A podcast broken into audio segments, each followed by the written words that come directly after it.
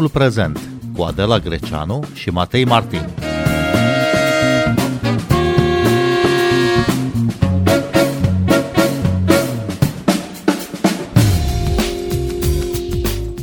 Gazoductele Nord Stream 1 și 2, care leagă Rusia de Germania prin Marea Baltică, au fost afectate de scurgeri în urma unor explozii.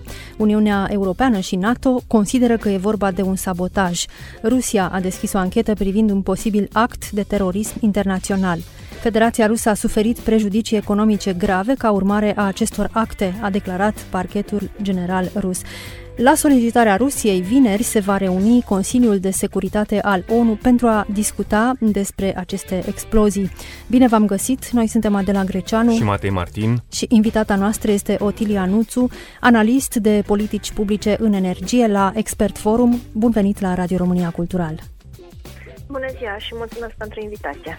La trei zile de la primele semne de avarie ale conductelor Nord Stream 1 și Nord Stream 2, știm că nu știm nimic. Au fost niște atacuri, niște acte deliberate, asta susțin deja toate statele care se învecinează cu Marea Baltică, dar puțin, să puțin îndrăznesc să numească vinovatul. Mai putem bănui că nu ar fi uh, vorba de o organizație teroristă, e mai degrabă vorba de un actor statal cum se face, uh, Otilia Nuțu, că știm atât de puține lucruri? Uh, deocamdată uh, s-au văzut la suprafața apei niște scurgeri de gaze și așa a fost descoperită această, mă rog, pierderea de gaze care venea din cele două conducte. Uh, este, în primul rând, a fost de la bun început foarte clar că e extrem de puțin probabil să se întâmple în trei locuri și tocmai pe niște conducte care acum erau uh, uh, foarte atent urmărite de toată lumea. Pe de altă parte, este destul de greu să se întâmple așa ceva cu niște conducte care totuși au niște măsuri de siguranță, adică nu, nu pleznește pur și simplu o țeavă și începe să iasă gazul din ea. Acolo nu se putea întâmpla asta decât uh, în urma unor explozii. De alminteri, uh, exploziile au și fost uh, detectate de seismografe, deci era clar încă de la început că s-a întâmplat ceva acolo care a fost premeditat. E foarte puțin probabil să fie vorba de altcineva decât Rusia, pentru simplu motiv că Rusia ar avea acum tot interesul să uh, iște cât mai multă panică în Europa, uh, să ne arate faptul că ei pot face orice, uh, inclusiv pe, în apele teritoriale ale unor state membre NATO. Uh, și pe de altă parte, uh, Rusia a făcut lucrul acesta de foarte multe ori în trecut în alte țări. Uh, pur și simplu noi nu ne-am uitat la ce s-a întâmplat în fostele state sovietice. Adică dacă ne uităm la exploziile care au avut loc tot așa pe conducte de gaze în Georgia în 2006 sau în Turkmenistan în 2009, Uh, și multe altele. Da? Adică există o listă lungă de țări și o listă lungă de situații în care, fie cu pretexte comerciale, fie cu explozii de conducte, cum vedem astăzi pe Nord Stream 1 și Nord Stream 2, uh, Rusia a forțat sau a încercat să forțeze mâna uh, diferitelor guverne ca să obțină ceva politic la schimb. Dar ce interes ar avea totuși Rusia să avarieze conductele Nord Stream? Nu își anulează astfel un instrument de presiune? Uh, nu, nu și anulează, uh, pentru simplu motiv că deja definise destul de clar pentru toată lumea că uh, nimeni nu va mai importa gazul rusesc uh, uh, câtă vreme va mai exista cea mai mică oportunitate de a cumpăra din altă parte. Și cred că deja lucrurile au început să se stabilizeze aici. Adică uh, Germania uh, reușește să importe în curând gaz lichefiat, Uh, toată Europa și-a umplut uh, depozitele de magazinare peste ținta de 80%, ieri erau uh, circa 88%. Ne-am diversificat foarte mult sursele de import în toată Europa. Am început să reducem foarte mult consumul de gaze. E adevărat că pentru iarna aceasta, adică să trecem cu bine peste un vârf de criză, rapidă, dar vedem deja de luni de zile că sunt țări care își închid capacități de producție de energie pe gaze și își redeschid centrale pe cărbune sau Germania și-a amânat închiderea centralelor nucleare, tocmai din cauza că încercăm să ne reducem pe cât posibil expunerea la riscul pe care îl reprezintă importurile de gaze rusești. Asta este un lucru care cumva în Occident încă nu se înțelege și poate noi de aici, din estul Europei, vedem lucrurile astea mai bine. Rusia se consideră deja într-un război cu tot Occidentul și asta de ani de zile.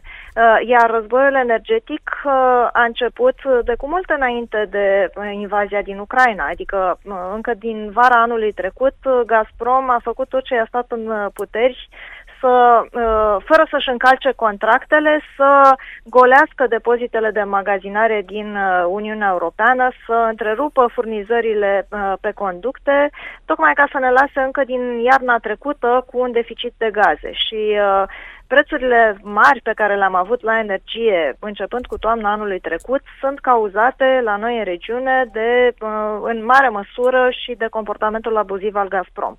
Bun, nici una din cele două magistrale de gaz nu funcționa la momentul producerii acestor explozii. Nord Stream 2 nu a funcționat niciodată, gazoductul era în curs de a primi avizele de funcționare din partea autorităților germane, însă procesul a fost suspendat odată cu începerea războiului. Iar uh, gazul pe Nord Stream 1 a fost oprit chiar de Rusia, ca răspuns la sancțiunile economice europene și ca o formă de presiune politică.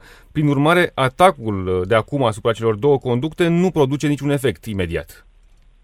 Uh, speranța lor a fost că uh, se va isca un fel de panică și anume faptul că uh, cumva cumpărătorii europeni se, s-ar fi bazat pe faptul că la o adică s-ar putea relua furnizările de gaze pe Nord Stream 1 sau s-ar putea deschide în anumite condiții conducta Nord Stream 2 și din cauza că acum este clar că acest lucru nu se va mai întâmpla, asta înseamnă că se va isca o mare panică pe piețele europene de gaze și vor crește foarte rapid prețurile în uh, bursa olandeză în special. Și poate ar fi bine să explicăm un pic uh, cum uh, s-a comportat Gazprom până acum anul acesta. Gazprom a limitat selectiv, a tăiat selectiv încă începând din primăvară cu diverse pretexte, că vor bani în ruble, că sunt anumite țări neprietenoase, uh, că nu reușesc să uh, ajungă la înțelegeri, că sunt niște probleme tehnice pe uh, Nord Stream 1 și din cauza sancțiunilor care ar trebui să fie ridicate, nu se pot face niște reparații și tot așa. La fiecare tăiere selectivă, chit că vorbeam de cantități mai mari sau mai mici, răspunsul pieței era destul de panicat. Și asta din cauza că cea mai mare parte a contractelor din Europa sunt legate de prețurile unei burse uh, care reprezintă un, uh, o pondere foarte mică din consumul european de gaze. Însă este cea mai lichidă uh, bursă din Europa și evident că în momentul în care un cumpărător și un vânzător stabilesc între ei pe o perioadă foarte lungă de timp, să zicem un an sau trei ani, o livrare de gaze, ca să stabilească un preț Uh, de comun acord, uh, de cele mai multe ori folosesc o referință. Și uh, foarte multe contracte, inclusiv contractele pe care le avea Gazprom cu alți cumpărători, uh, chiar și în estul Europei, erau legate parțial de referința de preț uh, de la bursa TTF. Deci de fiecare dată când Gazprom tăia selectiv o livrare către o anumită țară, uh, apărea un sentiment de panică în această bursă uh, și uh, Gazprom colecta foarte mulți bani Uh, din toate contractele care erau, uh, aveau ca referință prețul din această bursă. Ăsta a fost motivul pentru care, deși importurile din uh, Rusia de gaz rusesc în Uniunea Europeană au scăzut foarte mult de la începutul anului, am văzut că, cel puțin în, până în vară, Gazprom încasa mult mai mulți bani. Tocmai din cauza că făcea aceste manipulări, prețul exploda, am văzut în vară prețuri chiar de 10 ori mai mari decât prin 2019-2020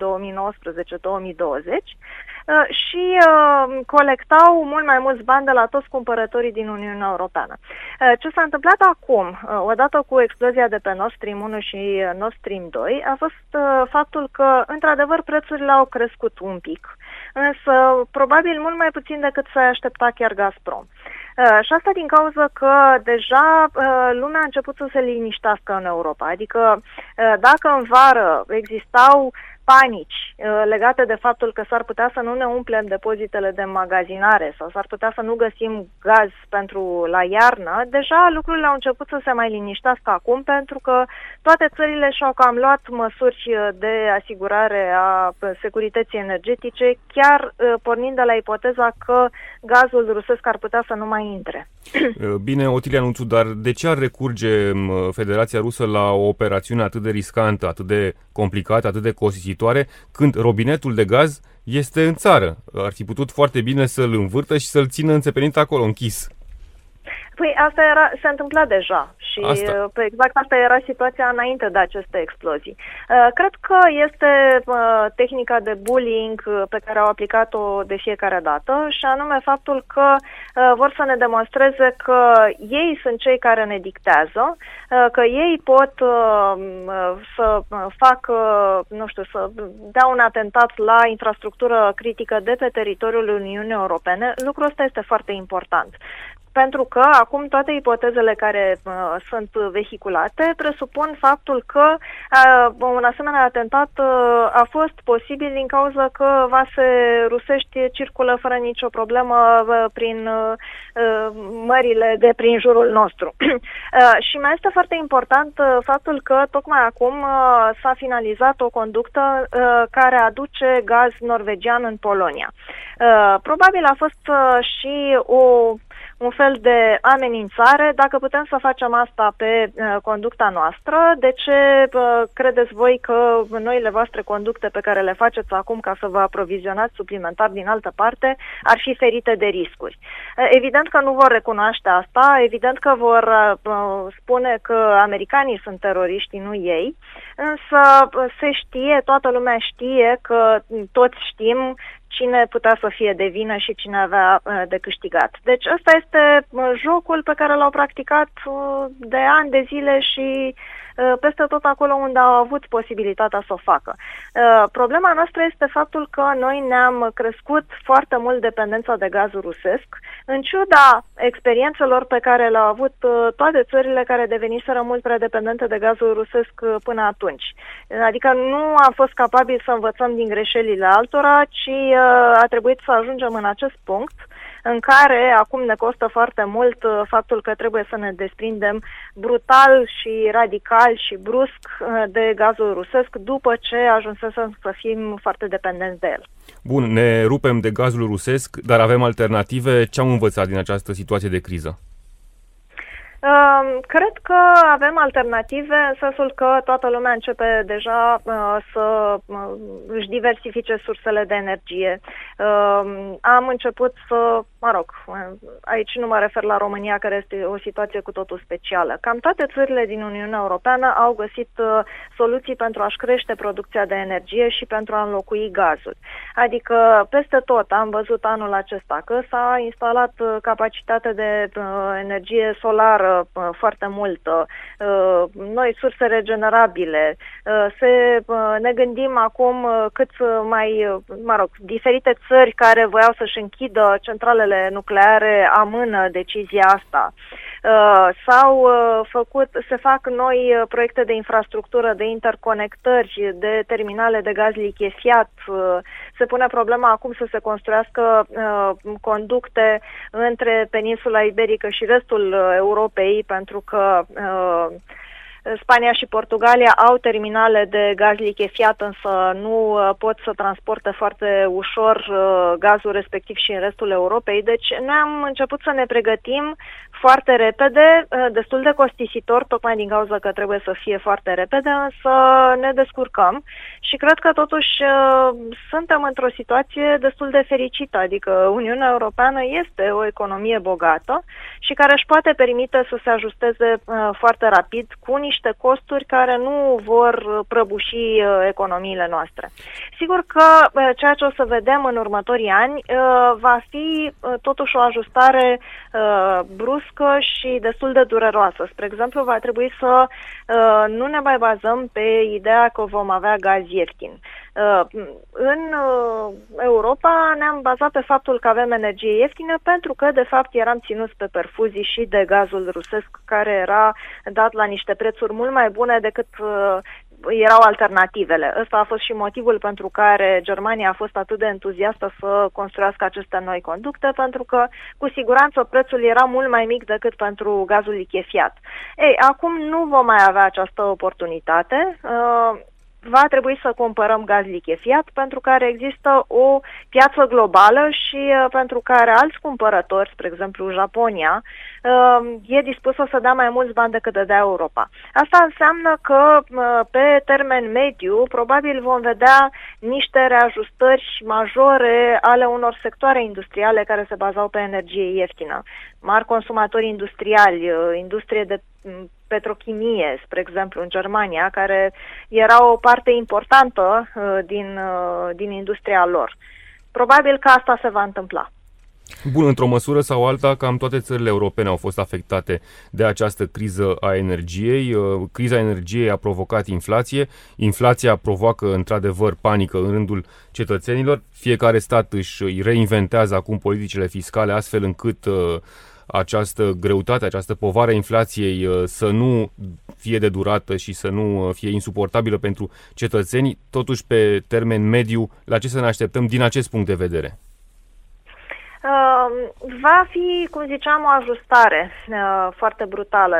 Uh, prețurile mari vin din cauza că producția industrială s-a redus din cauza costurilor foarte mari cu energia. Uh, Uh, și uh, asta este un lucru, probabil va fi un șoc uh, anul acesta, anul viitor, după care lucrurile încep să se uh, mai așeze.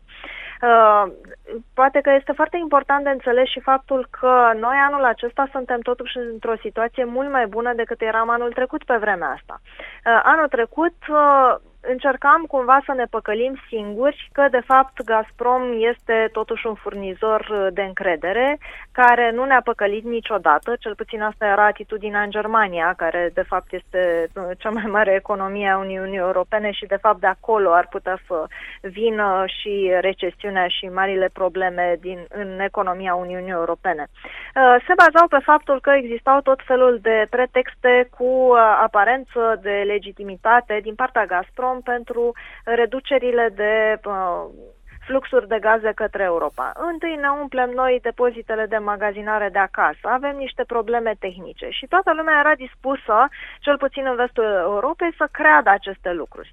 Dacă iarna trecută am fi avut o iarnă mai friguroasă, cum a fost cu un an înainte, uh, cu siguranță că am fi avut niște probleme majore să ne asigurăm consumul de gaze în condițiile în care anul trecut nu aveam toată această pregătire pe care am uh, făcut-o rapid anul acesta. Nu aveam uh, surse alternative de gaz uh, lichefiat din America. Uh, nu uh, se pregătise nimeni să înlocuiască gazul cu cărbunele pentru producția de energie electrică.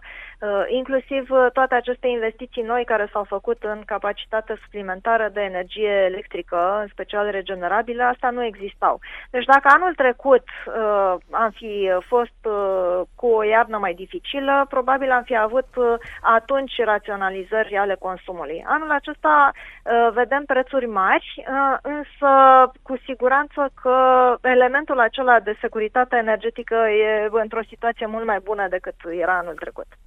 Otilia Nuțu, ce impact au uh, scurgerile de gaze din gazoductele Nord Stream în Marea Baltică asupra mediului? Uh, da, am văzut niște analize uh, făcute. Mă rog, nu-mi dau seama care ar putea să fie. Există un risc și pentru viața marină. Cred că principalul risc acum este legat de emisii.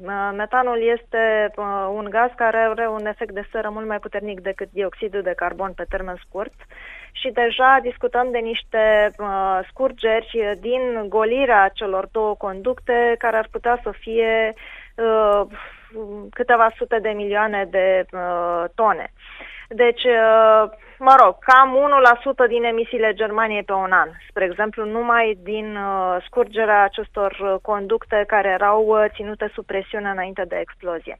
Uh, lucrul care mă îngrijorează pe mine și nu știu, asta va trebui să vedem ce se întâmplă în perioada următoare, uh, este că uh, în acest moment, din cauza că s-a redus foarte mult cererea europeană, din cauza că uh, economia Rusiei este în curs de prăbușire liberă, uh, că nu pot să exporte în altă parte uh, mai mult gaz. Uh, ei, teoretic, au un excedent de gaze cu care nu au ce să facă, nu au unde să-l înmagazineze, nu pot să reducă producția dincolo de un anumit punct. Și uh, tema mea cea mare este ca Gazprom să nu găsească cine știe ce scuză minunată ca să continue să pompeze gaz în uh, aceste două conducte uh, care sunt acum uh, crăpate, uh, tocmai ca să scape de acel excedent de gaz cu care nu are ce face. Adică, dacă ați văzut uh, săptămânile trecute, erau acele flaring-uri, uh, mă rog, uh, arderi de gaz undeva lângă granița cu Finlanda. Uh, acelea erau niște cantități foarte mici de gaz uh, și uh, care ilustrează, uh, mă rog, ne dau cumva semnalul că ei au deja o problemă cu excesul de gaz uh, cu care nu au ce să facă. Ar fi o metodă simplă prin care să scape de acest excedent de gaz uh, cu efecte catastrofale asupra uh, emisiilor de gaze cu efect de seră.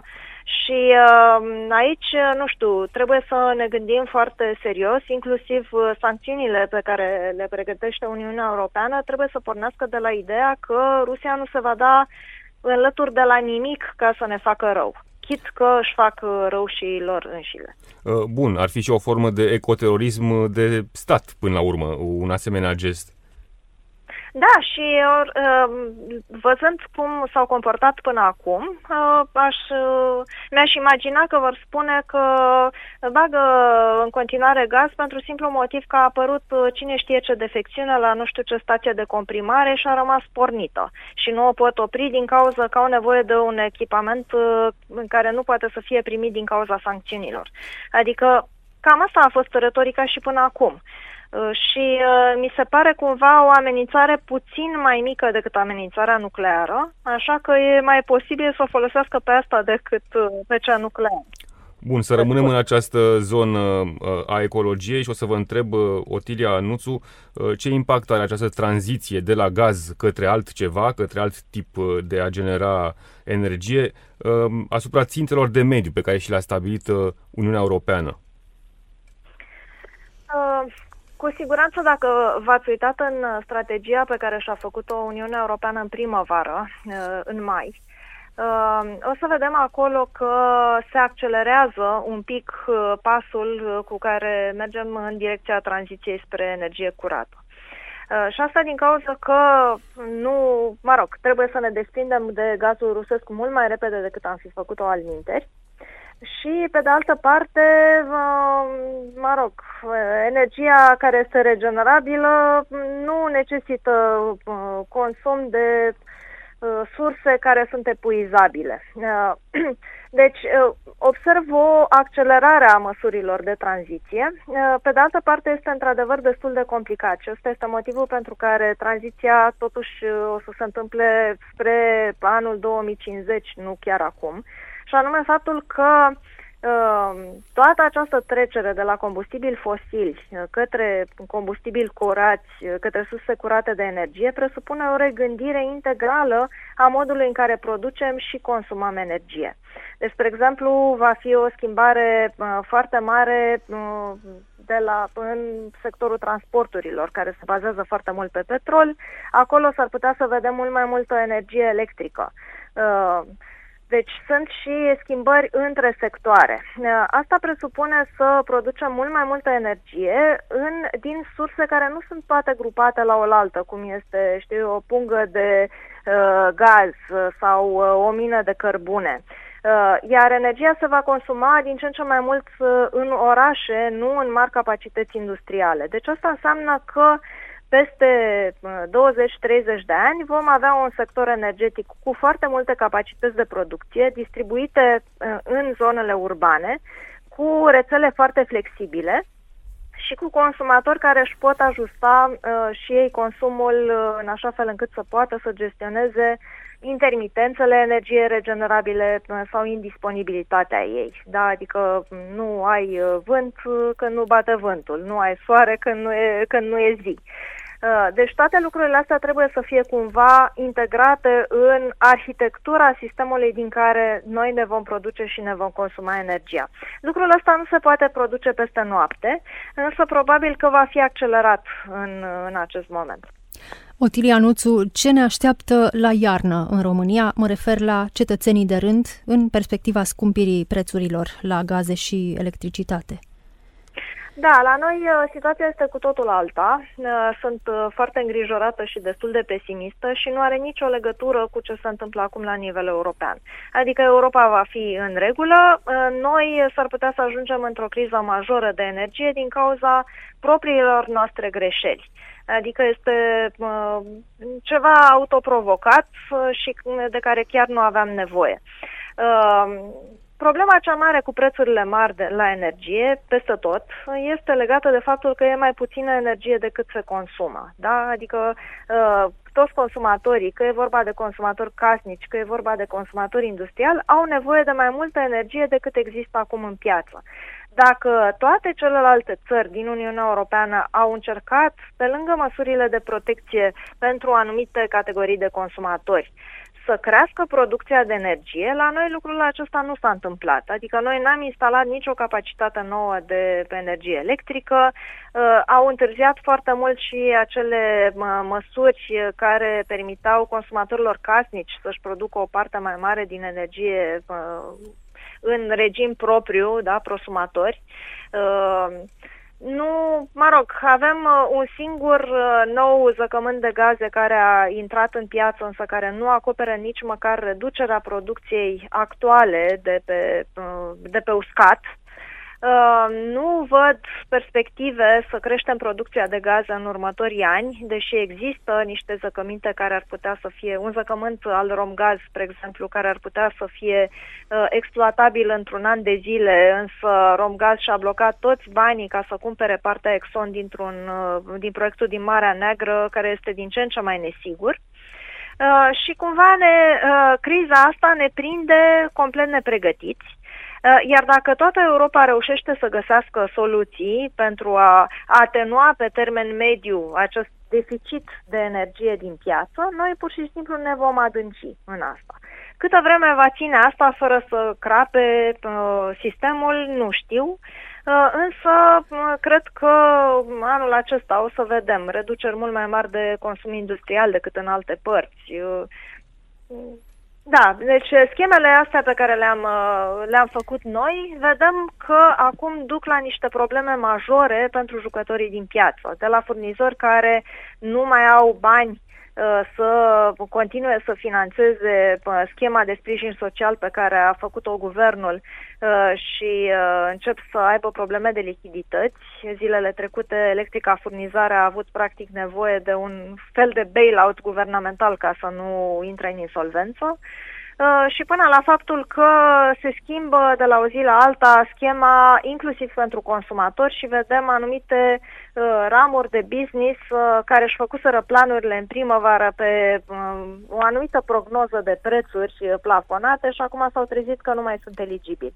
Deci este pur și simplu o combinație de heirupism și populism care ne va pune probleme mult mai mari decât am fi avut al minteri. Otilia Nuțu, mulțumim tare mult pentru această discuție. Eu mulțumesc. Noi suntem Adela Greceanu și Matei Martin. Ne găsiți și pe platformele de podcast. Abonați-vă la Timpul Prezent pe Apple Podcasts, Google Podcasts și Spotify. Cu bine, pe curând!